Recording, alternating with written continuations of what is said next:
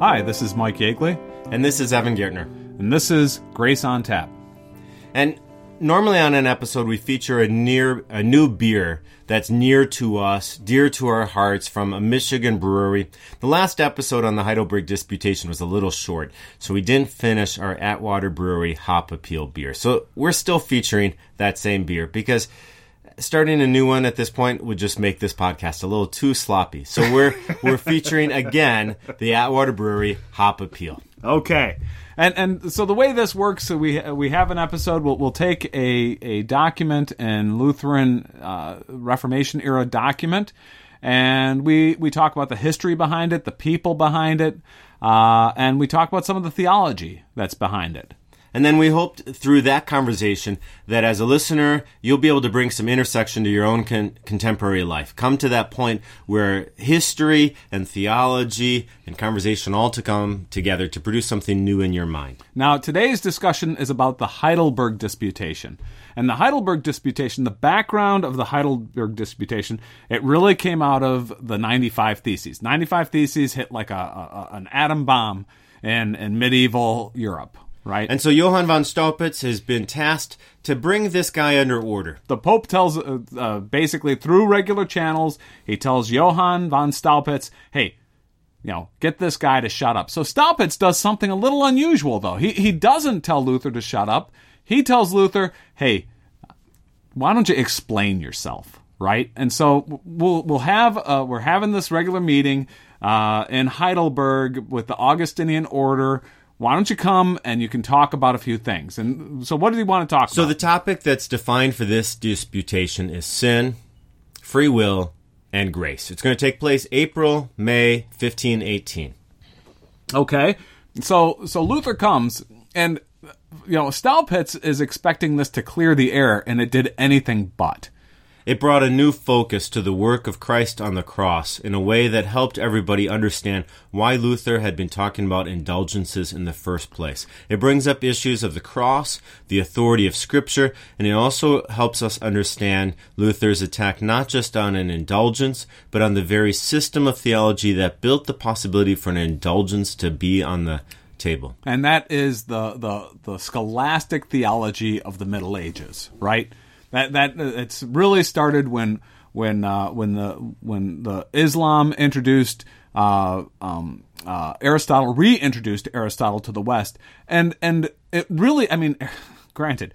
You know, thank goodness for for the reintroduction of Aristotle into the West because it, it, it did open. up- It really helped you know tighten up a lot of the thinking and obviously the the middle ages philosophers and theologians were very excited about this but they went a little bit too far right? Yeah, so scholasticism is looking at the role of a scholar, uh, reason and logic, and that role that all of that has in relationship to God and and uh, understanding a person has about who God is and who they are, and how you can understand that. How can you appropriate a relationship with God? Can you do it through logic? Can you, you reason your way into a relationship with God? Because indeed, if God has created reason, then reason must be a way to understand God. and and it really the you know at the end of the day it's the the, the way it worked was that it put god under reason or at least that's that's certainly the way luther looked at it was that god became a a, a slave to reason and and that was that's not an appropriate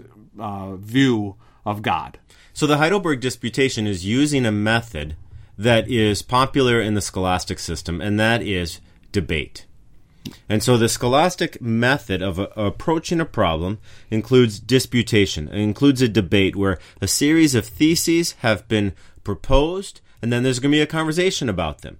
And that's what's happening at the Heidelberg Disputation. Martin Luther has written some theses, many of them about theological issues, some of them just really about philosophy that almost seem for us theologians now out of context. But in Luther's time, there was a tight integration in the Department of Biblical Studies with both theology and philosophy. Okay, so so now Luther comes in and and he wants to really you know take some some wind out of the sails of scholastic theology, and he's going to do that by showing that God is paradoxical, that God is not driven, he is not a slave to reason, that God is able to work on really have this this paradoxical tension and and God can maintain it even though we have trouble understanding it. The language of God, the the the language in which God speaks to us through grace and the cross is not going to be understood through the human mind. It is only understood uh, as the Holy Spirit works upon us in such a way that we can see God present among the weak and the broken and the suffering. When we can see the glory of God revealed in Christ on the cross, as broken as he is, that's when we start to see this new language of God that Martin Luther is introducing. You know, today when people talk about the language of God, maybe they have in mind some charismatic thing where someone is speaking some indecipherable language that just fills uh, a person's mind with, uh, I don't know, almost like a polyjuice of notions. But for Luther, when he's talking about the theology of the cross, his language of God is not supposed to be indecipherable. It's supposed to be witnessed. So so let's let's give an example. You, you, you know. You, the the one paradox that, that Luther brings forward in the way God does things is uh, in one of the one of the disputations, one of the theses that he brings forward in the in the Heidelberg disputation is he says, although the works of God are always unattractive and appear evil, nevertheless really eternal merits. And I think he's really got in mind there uh, Christ on the cross, right? Where where a human looking at this thinks, oh my, you know, oh my God, this is this is evil incarnate that that we're dealing with. That we would take a rabbi, we would take a teacher, we would take someone who had been able to walk and do miracles that we would find him at the cross. This is just evil at work in this world. Right. And and it's not. It's God at work in the world. So so this is this is a, a fundamental paradox that Luther points out that doesn't work with with the the logic of scholasticism. At least, you know, the Middle Ages medieval scholasticism. Is that an, is that an accurate statement? Yeah, so for Luther he's he's not going to use the the language as much of scholasticism, though. He's going to talk about uh, a, framework that before people didn't use, and he introduces new words here. And, and for us, they they just may make uh, sense, though. I think, and that is a theology of cross versus a theology of glory. And so, for Luther, he sets up an argument uh, that looks at the cross or looks at glory. And he says that when we look at that thing which we would not want to call anything glorious, and we call it what it is, we call it a thing of suffering, we call it a thing of shame, when we finally call it what it is, maybe we can also start to see what God is doing through it. Right, right, and that's getting into uh, uh I forget which number of theses it was where he, he actually, but we'll we'll touch on that in a minute. Calling a thing what it is, yeah, a thing, yeah, a thing. Yeah. yeah. Now now let's let's take a step back, and I would like to sort of uh, highlight these paradoxes a little bit more because I think the the, the paradoxes that Luther brings up. I, I think that a lot of people, Christians, atheists, agnostic, you know, they they come into the world and they have that same view that that Luther is fighting against the the same view of the scholastics, right? Where if something appears awful, then it is not a work of God. If something appears wonderful, then it is a work of God, right? And and so like there's the the, the paradox of the cross is the first one he brings up, or it's uh, one of the ones he brings up. Another one is that although the works of man always seem attractive and good, they are nevertheless uh, nevertheless likely to be mortal sins this is getting into that whole, you know, hey, I did something good. I helped my neighbor. I did blah blah blah. I did the, you know, uh, and and and so Luther is saying that's that that is likely a mortal sin. Why why does he go there? Because he's he's thinking that the ethical works, the works of creation, those things that we would do, thinking that they would contribute towards our path to God. Okay. That those are mortal sins. When any time we look to our own acts, our own good works, as means to get closer to God, we in fact have pushed ourselves further away from God. Because when we use our own means, our own works, our own efforts to get closer to God, we're no longer getting closer to God. We're getting closer to our own vanity. So this is this is fundamentally, uh, and we'll we'll talk a little bit more about this. But uh, you know, in in contrast to the theology, Luther talks about the theology of the cross in the Heidelberg Disputation, and he contrasts it to something called the theology of glory right? And the theology of glory is what we're talking about right now. This idea that, hey, I did some good works. I'm a pretty good guy. I got a little bit closer to God. I'm working my way, you know, up that, up the ladder, right? And, and Luther says that is a theology of glory and that is a mortal sin. That's a, that is likely. He used the word likely, a mortal sin. to look to where God is present in this world um, helps understand, helps lead us to know where to be certain. And so if I look to God and my works, or if I look to God and my wealth, or if I look to the certainty that God is present because everything is going right for me, the question is, does that really bring you certainty?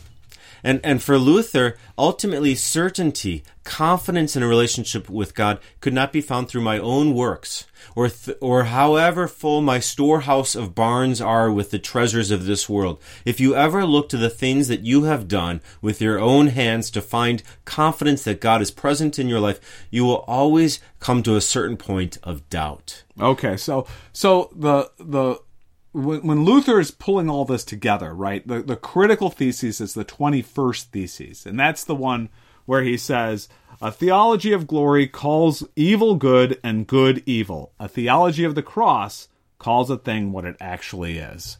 And so for Luther, he wanted to get rid of ambiguity. He wanted to get rid of doubt. He wanted to help a person to say, all right, let's be honest how life works. Life is filled with suffering.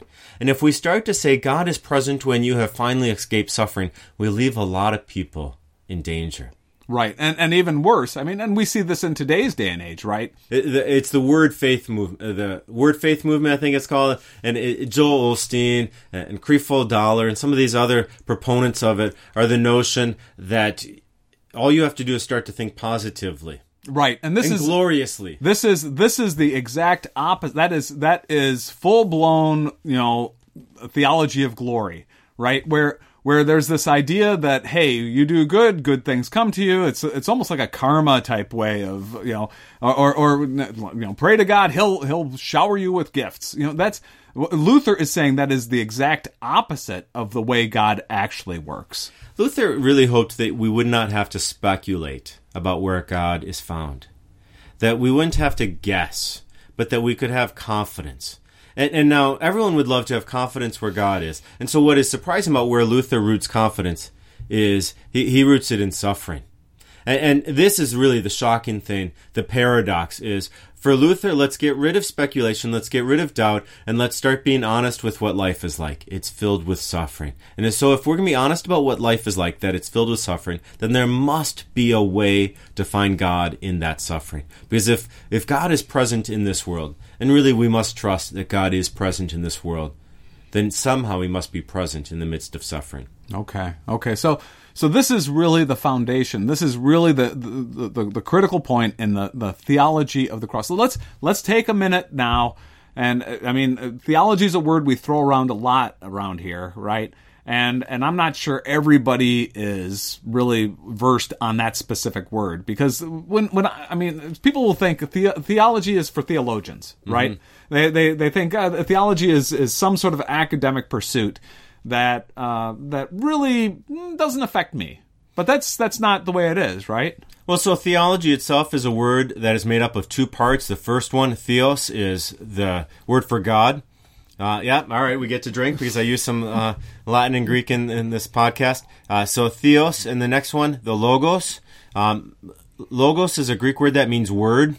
Uh, think of John 1 1 and, and that whole first chapter of John. The Word of God was with God. The Word of God was God. The Word, the Word, the Word is not just a word. Logos in the, the Greek philosoph- philosophical system describes the whole kind of framework or reason. Uh, the okay, so if you think of logos as not just a word, think of it as the map upon which everything else makes sense. Okay, so so for for the regular folks, right? When when when the regular folks say the word theology, right? When when when Probably means study of God. I mean, right, or or any time we our our thoughts intersect God, right? So so uh, uh you know my uh, th- there's a death in the family, right? We wonder about you know the thing, the eternal things, right? That's an And intersection. that's theology. That's theology. Uh, you you you know some people swear, right? They that that is they they they they they bring God's wrath down. They swear and you know wish God's wrath down on some some person. That is an intersection with theology. I mean that these are very common. You know, anytime there is whether they realize it or not, you know, there is a moment of theology that's happened, whether it's good theology or bad theology. You know, Mm-hmm. but it's it's theology. It's an intersection of our lives, of our thoughts, with that of God. And so if God can intersect with our life, if God comes to that crossing point of our lives and says, I am here, is that only happening when everything goes right? Is God present only when um, today I'm healthy? Is God only present when today I made money? Is God present only today when my house is, is not going to burn down? Or is God also present when I suffer? Is God also present when I hurt? Is God present when I am in pain? Well, and that's that is you know this is the the theology of the cross, right? And and now now what at least my understanding of the theology of the cross is that when when we consider the cross, right, as as as modern folks looking back and into history and into our lives, right? And we encounter the cross. Um it, it the first thing, at least my understanding of Luther, is that we recognize that we are contributors. We are participants in the cross. And we aren't the good guys. We're not the ones with the white hats. You know, they're making things right, you know, through the cross. This is this is foreign to us. We are actually when when we are participants, we are not on the good the side of the good guys. We are the ones that are causing this to happen. Yeah, right? we are the, the the people carrying the hammer and striking down on the nail. We are sinners. So here's a quote to help kind of understand as we start to think about Luther said that sinners are attractive because they are loved. They are not loved because they are attractive. Now, this quote gets us into that idea of why can the cross ever be attractive? Why can what Christ is doing in that cross be something that we long for?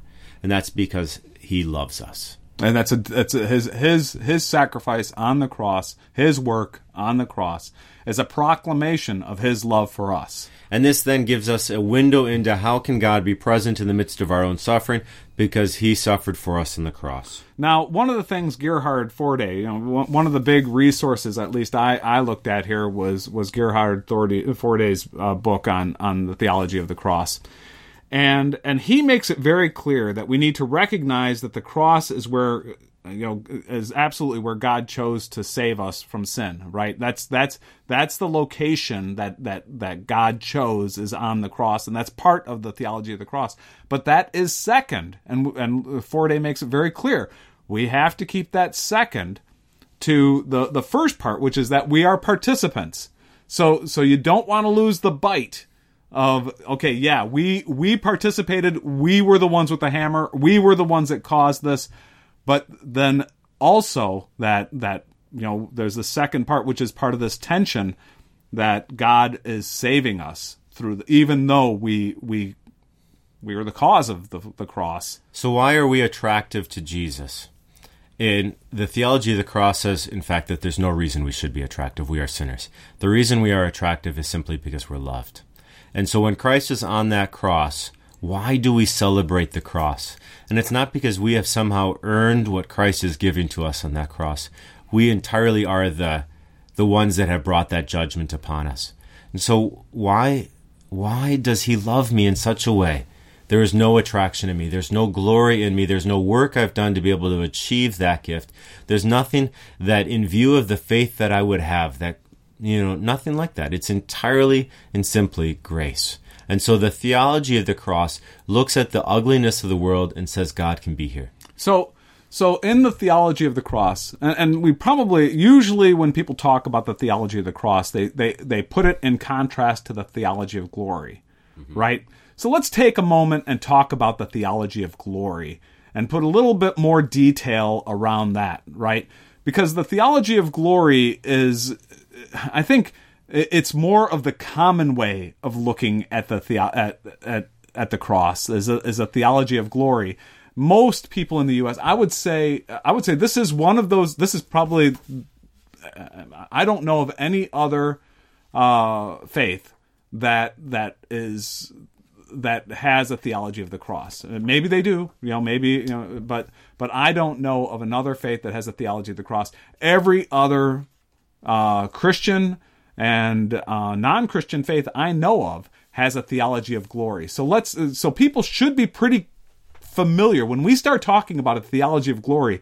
People should be able to understand that, right? And then we let's come back and talk after we explain the theology of glory. Let's come back and finish up our discussion on theology of the cross. So, theology of the cross finds God present with his love in the midst of suffering. Because we are suffering, God yet still loves us. Theology of the glory would say you will find God where there is great things happening. Well, and then there's another part of the theology of glory that says basically we are on a a journey, right? There's this and I'm going to the sanctifying journey where we get we're getting better and better. You have the first moment of We're climbing Jacob's ladder. We're, we're climbing Jacob's ladder. Things are, you know, and, and so you, you, you're you're getting better. It's a it's a, we're on the road to glory, right? And, and so we've started out. Yes, we were we're broken sinner. We were horrible, but now we're we're getting better and better and better and better and better. And we're on Jacob's ladder. We're we're and, and where now the cross is like, okay, yeah, I did all this work to to uh, you know to to demonstrate you know what a good person I am, right? And and when I look at the cross, well, it sort of it sort of fills in the gap between me and where I ought to be. But the, you know, there's there's this wh- where what Luther says, right? Where Luther looks at that as we get better and better and better. He says, "Oh no no no no no, we're not getting better and better, and we're just outwardly better, but." Really, what's happening is our sins are becoming more and more subtle. We're becoming more and more you know looking at ourselves saying hey i'm a good person you know and you know there's this this self glorification that's happening right So recently, a conversation about certainty of salvation. How do you know you're saved? And when someone asks you, "How do you know you're saved?" How do you answer that question? There's two common ways that this question gets answered in American theology today. One is a conversion story, okay and, and I once was lost. You know, describe the woe is me. Yep. a- And things were really bad. I was I was hitting rock bottom, and then I saw the light and, and you know there's some miracle something some light bulb goes off in this conversion story there's something that awakens in my heart a desire to know god and now in my life i'm heading towards glory uh, because i was lost and i was broken but god found me and now he's bringing me to this place of just celebration. And I'm here today as a witness, a testimony of what God's amazing grace is. Because look at what my uh, story was like, and now look at what it's like. I, I was down, I was broken, I, I was, I was, I was down. You know, it, it- the conversion story has to have something that really you have to come up with some reason why you're down. well and, and it has to it has to have a, a beginning that's in the bottom of the pit and and then here look at me today look how great i am today which is you know the, that's a theology of glory right And, and the confidence of the conversion story is God has been present in my life because look at what's happening. Yeah, look at what's now, happening. there's- in my now look at all this evidence right But the odd thing is, is you know, there's a lot of people in America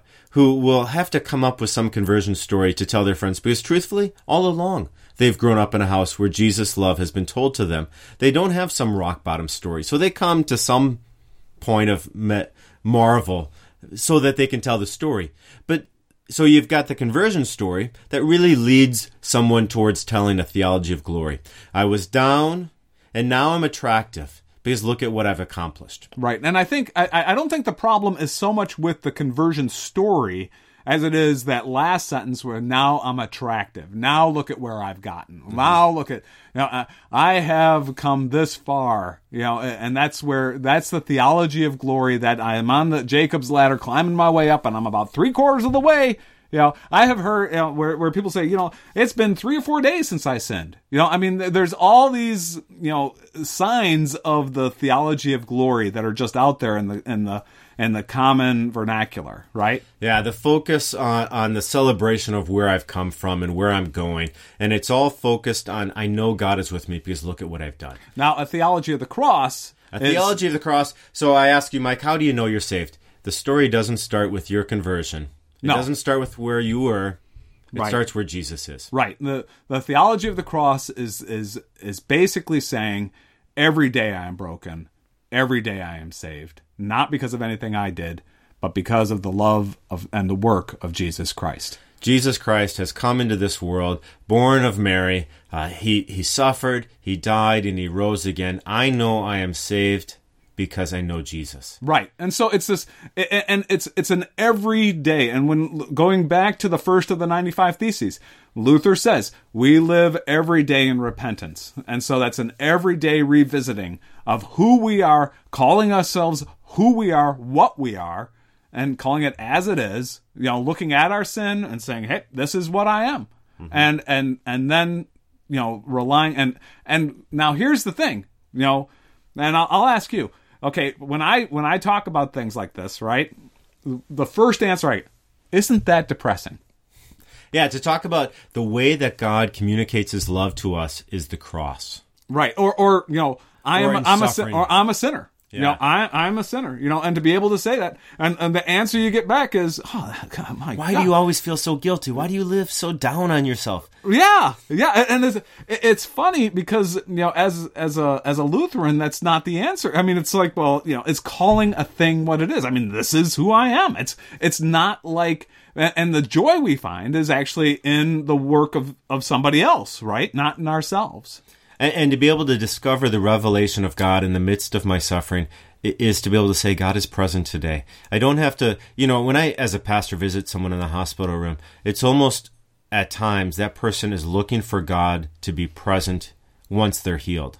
I will know God is with me when I'm no longer in this hospital room. It, I and that's that's yeah. Unfortunately, that, and I'm sure you run into that that theology. The, I do. The theology that, of the glory comes out on the, in the hospital room. It does, but on the other hand, I've asked some people. You know, this is a question I'll ask sometimes. I'll visit someone. I say, "Well, where is God for you today?" Because as a pastor and I'm visiting in the hospital room, there's only so many times I can ask, "How are you?" I, because you know how do they answer that? Right. Well, I'm in a hospital. Yeah. I've got something plugged into me. I can't go to the bathroom by myself. How am I? I'm suffering. But a question that, in fact, um, my vicarage supervisor, when I was learning how to be a pastor at school, I, I followed him to a couple uh, visits in the hospital, and I found his question wasn't the "How are you?" It was, "Well, where's God for you today?" Okay. And okay. how they answered that let him know as a pastor does this person have a theology of the cross or does this person have a theology of glory? And with, so, you know, if someone's in the hospital, you ask them, where's God for you today? And if they say, you know, I felt better today, I started walking, so I know God's here, you know they've got a theology of glory because they're looking for the magnificence of God to be revealed in only the good things. Okay, now, they, now, now, what happens when they say, "Where's God for you today?" and they say, "Nowhere nearby." Well, then that's that's honest. That's calling a thing a thing. They cannot see God. They're not looking for some mystery. Uh, so that's actually that's actually closer to a theology of the cross, is what I think so. I think that person is much closer to having a fear of God than the other person that has been able to ma- manipulate their understanding of God to think God is present only in the good. A person who says, "I don't know," I have a much easier time in pastoral care with that person who says, "I don't know," versus the person who has certainty in their own good works. Okay, okay. The uh, uh, we have a theology of glory, right, and good evil and evil good he he's attacking both a way of logic and a way of good works, right? I mean, he's he's going after the will and and and works, right? Those are those are two different categories that you know that Luther's really tackling. When when Luther says that uh, a theology of glory uh, is calling evil good or good evil, what what's what's he saying there? He's he's saying that that sort of flipping of of you know that where my my works you know it's my works are good. Is that, is that so a theology a theologian of glory calls evil good. What is the evil there that they're calling good? Exactly. And the evil there is the human mind and will to do things of my own accord and and to think that i can accomplish something on my own. So the evil thing martin luther is calling evil is so shocking to people i think but he's actually calling evil the vanity of someone who thinks that they're doing a good thing, that that's evil. So, Mike, if if you go and, and you say, you know, did you do a good job today, Mike? And, and Let, us say, okay, let's say after this, I, I hop out my car and I, I, go and feed, you know, feed the poor. Right? Yeah, and you celebrate what a good thing you did. Yeah, yeah, that's evil.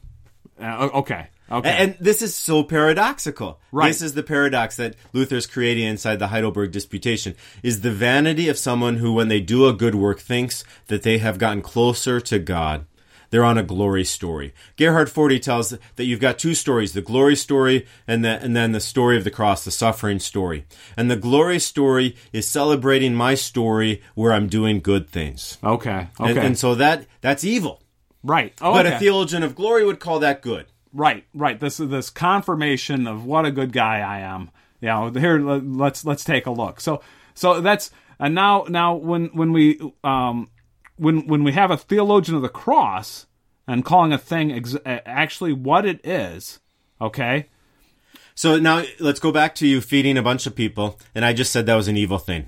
Right. And now a theologian of the cross calls that what it is. You just fed a bunch of people. I just I, something I did. Yeah, Yeah. and that's calling a thing a thing. Is let let's say what it is. You, you you did help people, but did you in any way help your relationship with God? No. No. So let's just put it inside the boundary of what it really is. You help some people wh- who were hungry, and and even Jesus, you know, he talks about, you know, I was hungry and you fed me, you clothed me uh, when I was naked. I mean, there are things that we do that are good things in terms of care for our neighbor. For Martin Luther, the question is, do they accelerate our relationship with God? No. So so it's really it's it's basically the the question is in a theology of the cross, you call a thing what it is. This is just okay, Christ did this work for me, he saved me. I'm going and doing this in response to him, but it's just something I do. Right? And and it's it, this is just some, you know, something somebody I help out because of the help that's been given to me already. And it almost looks like Martin Luther is attacking good works. Right. Um, and, and- that's actually one of the big problems that Lutherans have, right? Some people We're always facing attacks that we don't care about good works. We don't care about sanctification. We're always talking about justification. I, I remember talking with some Baptist friends, and they were so uh, confused by Lutherans because we talked all the time about justification. And when were we ever going to get around to talking about what good works people are supposed to be doing? Now, and that gets into every day is a revisiting of our justification. Know, so every day uh, in, the theology of the cross, what Lutherans do, what Luther is saying in the theology of the cross is every day we revisit our justification. Every minute we revisit our justification. We're always looking again at our condition before God. and, and and there is a joy that comes from that not in ourselves but in the work of of the other of Christ who is like hey you know we, we he did this for us now I, I'll share. You know I'm going to I'm going to do some good things for others but not in order to for any benefit for myself.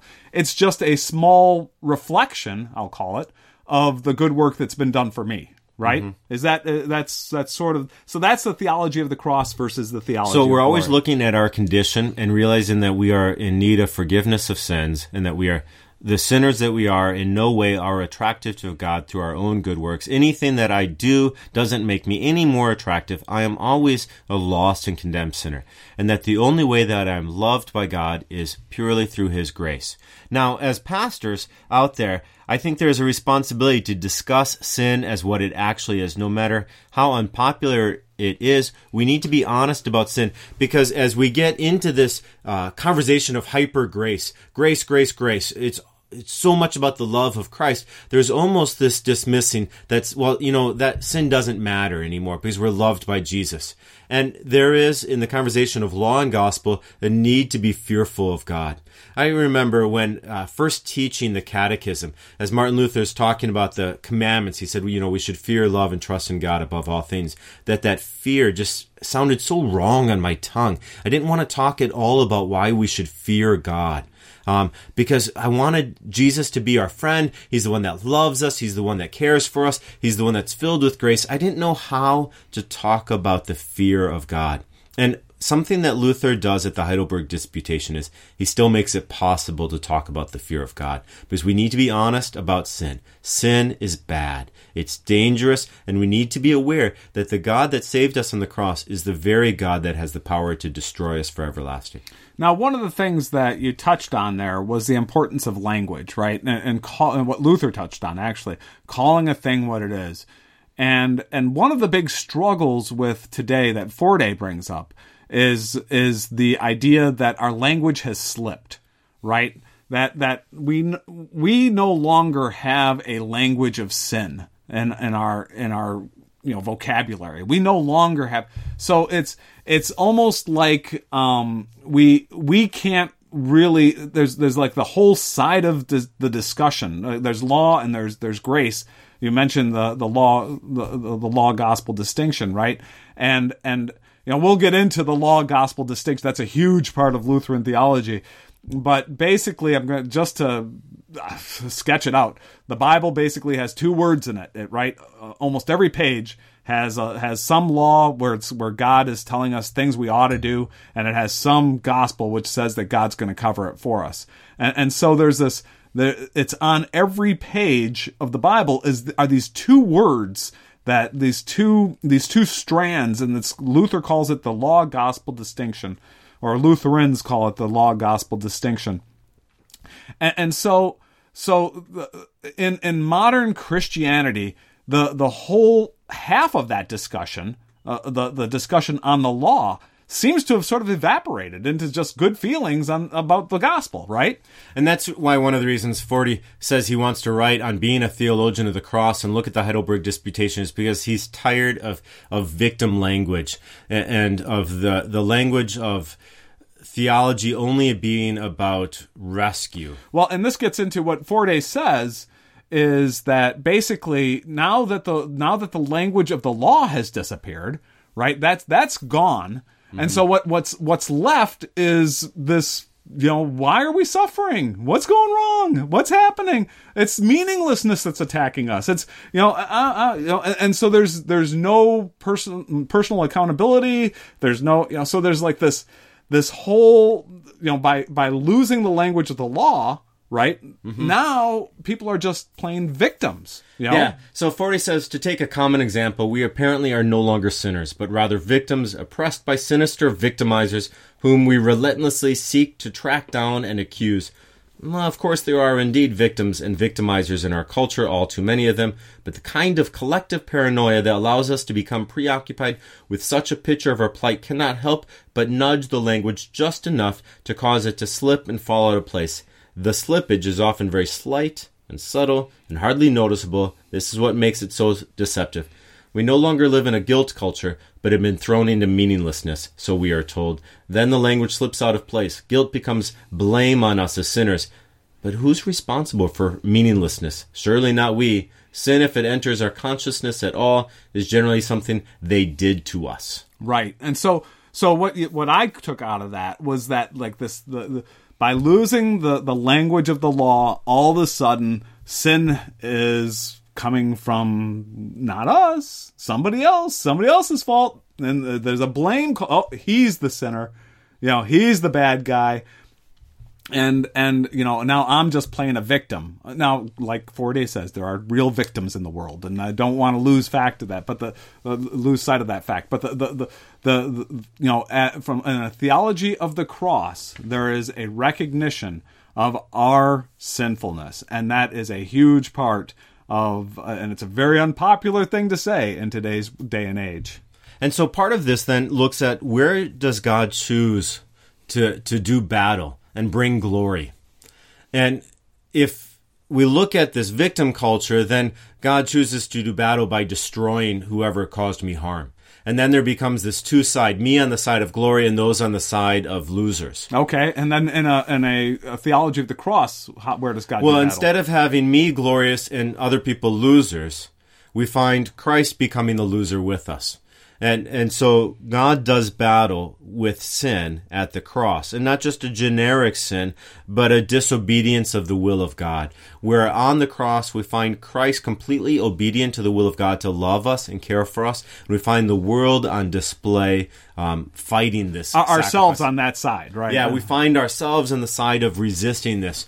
We find ourselves with Peter, uh, you know, with the sword in the garden. We find ourselves like Mark, running away naked and afraid. We find ourselves on the side of the apostles. Oh yeah, you got you got Judas who betrayed him, you got Peter who denied him, and you have the rest of the apostles who just sort of hit for ran for the hills, right? So And then so you've got- we're we're somewhere we're in one of those three. I mean, there we are, right? And then we got Mary, the mother of our Lord, and and John, the beloved disciple, they're just taking it all in, and, and maybe that's a little bit more where in the end of the story we we are. Yeah. We're with Mary and the beloved disciple trying to just take it all in. And from there, we hear Jesus say to Mary, uh, Here is your son, and to John, Here is your mother. And we find there that on the cross is not this thing we want to hide away from suffering, not this thing we want to hide away from sin, not this thing that we want to hide away from death, but in fact, in suffering, sin, and death, we find our Savior. and and and and that and, and in that suffering sin and death he reaches out to us and he tells us he's he helps heal us he helps you know work through our issues. I mean he you know mary mary now has nobody i mean her husband uh, uh, we believe is gone you know and and her oldest son is dead or dying and and she needs someone to take care of her right? And so and then john you know he- you you do this you, you know uh, uh, there is a caring from the cross from a- the cross right? I mean of all places there's there is there is a care and love from the cross that's happening in that moment So, right? in a theology of the cross, what's put to death is the vanity that in this life we can get back into a relationship with God. Because we find the very one who was the most obedient to the will of God dying. right And so, where will you find the glory of God in this life? You will find it in dying. You will find it in dying to the this life as your way to God. The theologian of the glory will always seek on the path of this life a way to get closer to God. And a theologian of the cross will always see in this life dead end. I am a sinner, lost and condemned. My only way back to God is that God came to me. and the only joy i have is in him Yeah. right And so a theologian of the cross looks at Christ on the cross and says, God has come to me. And, and that he has shown that my life and the life as perfect as I could live it will always in this life still lead to death. Because what happened to Jesus? He died. What happens to the one that lived most obedient to the will of God? He died. So if I ever imagine that in my obedience to the will of God I can escape death, look to what happened to Jesus. He died. Right, right. So, so uh, I, I, I, I can totally understand why people listening to this, right, to the theology of the cross in today's day and age, Sounds dark, doesn't it? it does, it does. It sounds dark, and that's why I keep coming back to, you know, there is joy in all this, but not in ourselves. And the joy is the freedom and and the release from the the vanity of walking in this life trying to find the glory of God. I am freed from that empty walk. No longer is my life filled on some path towards understanding, but rather it's saying there is no understanding I will find in this life in my own steps. It is entirely found in the life, death, and resurrection of Jesus Christ. one last point on all of this before we sign off. Uh, we, there is a a you can overstep all this, right? You can go to anti, what what Luther called antinomianism, right? Where where all of a sudden, you know, now good works don't matter, now sin doesn't matter, now it's all covered by Jesus, right? And we can go and party, party, party. And Well, Mike, you heard me say that in the theology of the cross, I find that in my steps in this life, I will never find my path to God. It is put to death on the cross. So then the answer is, well, what do your steps matter? Where, why walk at all? Right, right. And so this is, and, and Luther actually, th- this was a, a, a, in, in his mind in 1518, we're talking about 1518 right now, totally could not imagine anybody going there. You have to sort of think about the, the era. 1518 this is a very like you know well you have to go you know walk climb up the the steps uh, on your knees uh, you know and you have to do this and you have to do that and, you, uh, uh, this extreme rights uh, works righteousness and and Luther can't imagine somebody saying that ah it's all taken care of. I can you know do what I want. So so, So, I, when I'm- we want to get Luther looking at antinomianism, we're not going to find it in 1518. no and that's my point. point And so when Luther in 1518 is attacking the vanity of good works that's present inside of scholastic theology, we see that in the Heidelberg Disputation. He's attacking that vanity. Now later, when he is working against the radical Reformation, when he is working um, in the 1530s against those movements that have also, along with him, left uh, living under the authority of the Pope. There, he's being attacked in 1518 on one side. Later in the 1530s, he's being attacked on the other side. And we'll we'll see Luther indeed lift up good works. but I wanted to make sure because antinomianism is a is a real and present danger today. So before we left this discussion, I want to just bring it up and say it's out there. And, and, you know, we need to sort of keep that in the back of our minds that there is such a thing as antinomianism. And that is something else that Lutherans, Luther and Lutherans do battle with every day. It, it is, you know, there is some controversy in the church today about how to handle someone who has sinned and, they've been discovered in their sin. They certainly have the forgiveness of sins in Jesus Christ. How do they live with the consequences of their, their evil deeds? The, hyper grace. There, there's some interesting conversations about this. And some buzzwords th- that I've touched on that well it could be a whole nother podcast and, and it will be uh, because luther actually touched on a lot of these same issues the same issues that are front and center today he was dealing with in the 1500s and we're going to be talking about them sometime down the road that's all i've got how about you evan this has been a great conversation on the theology of the cross. If you want to know more, Gerhard Forde's book on being a theologian of the cross, it's it's a simple book. it, it is uh, just a few hundred pages. It's not a, a I don't big. think it's that much. I, it might not even be that much. Then another book that's pretty good. Now, if you want to get thicker, is Luther's Theology of the Cross by Walter von Loewenich. Leeuwenhoek. Oh, my German pronunciation after the second beer is not so good. but it should, you know, I was thinking my German pronunciation should get better with this beer, but it isn't. but so there's there's great books out there. Uh, I think that you will find confidence in your language about sin and grace more concrete as you look at the Heidelberg Disputation. And, and you'll have the ability to be able to talk about people about the role of suffering in relationship to God. And I'll tell you, uh, you know, for me, the Heidelberg Disputation really draws a line around Lutheran theology as opposed to all other theologies. A, a, deep study in the Heidelberg the, uh, uh, Disputation really does open the doors.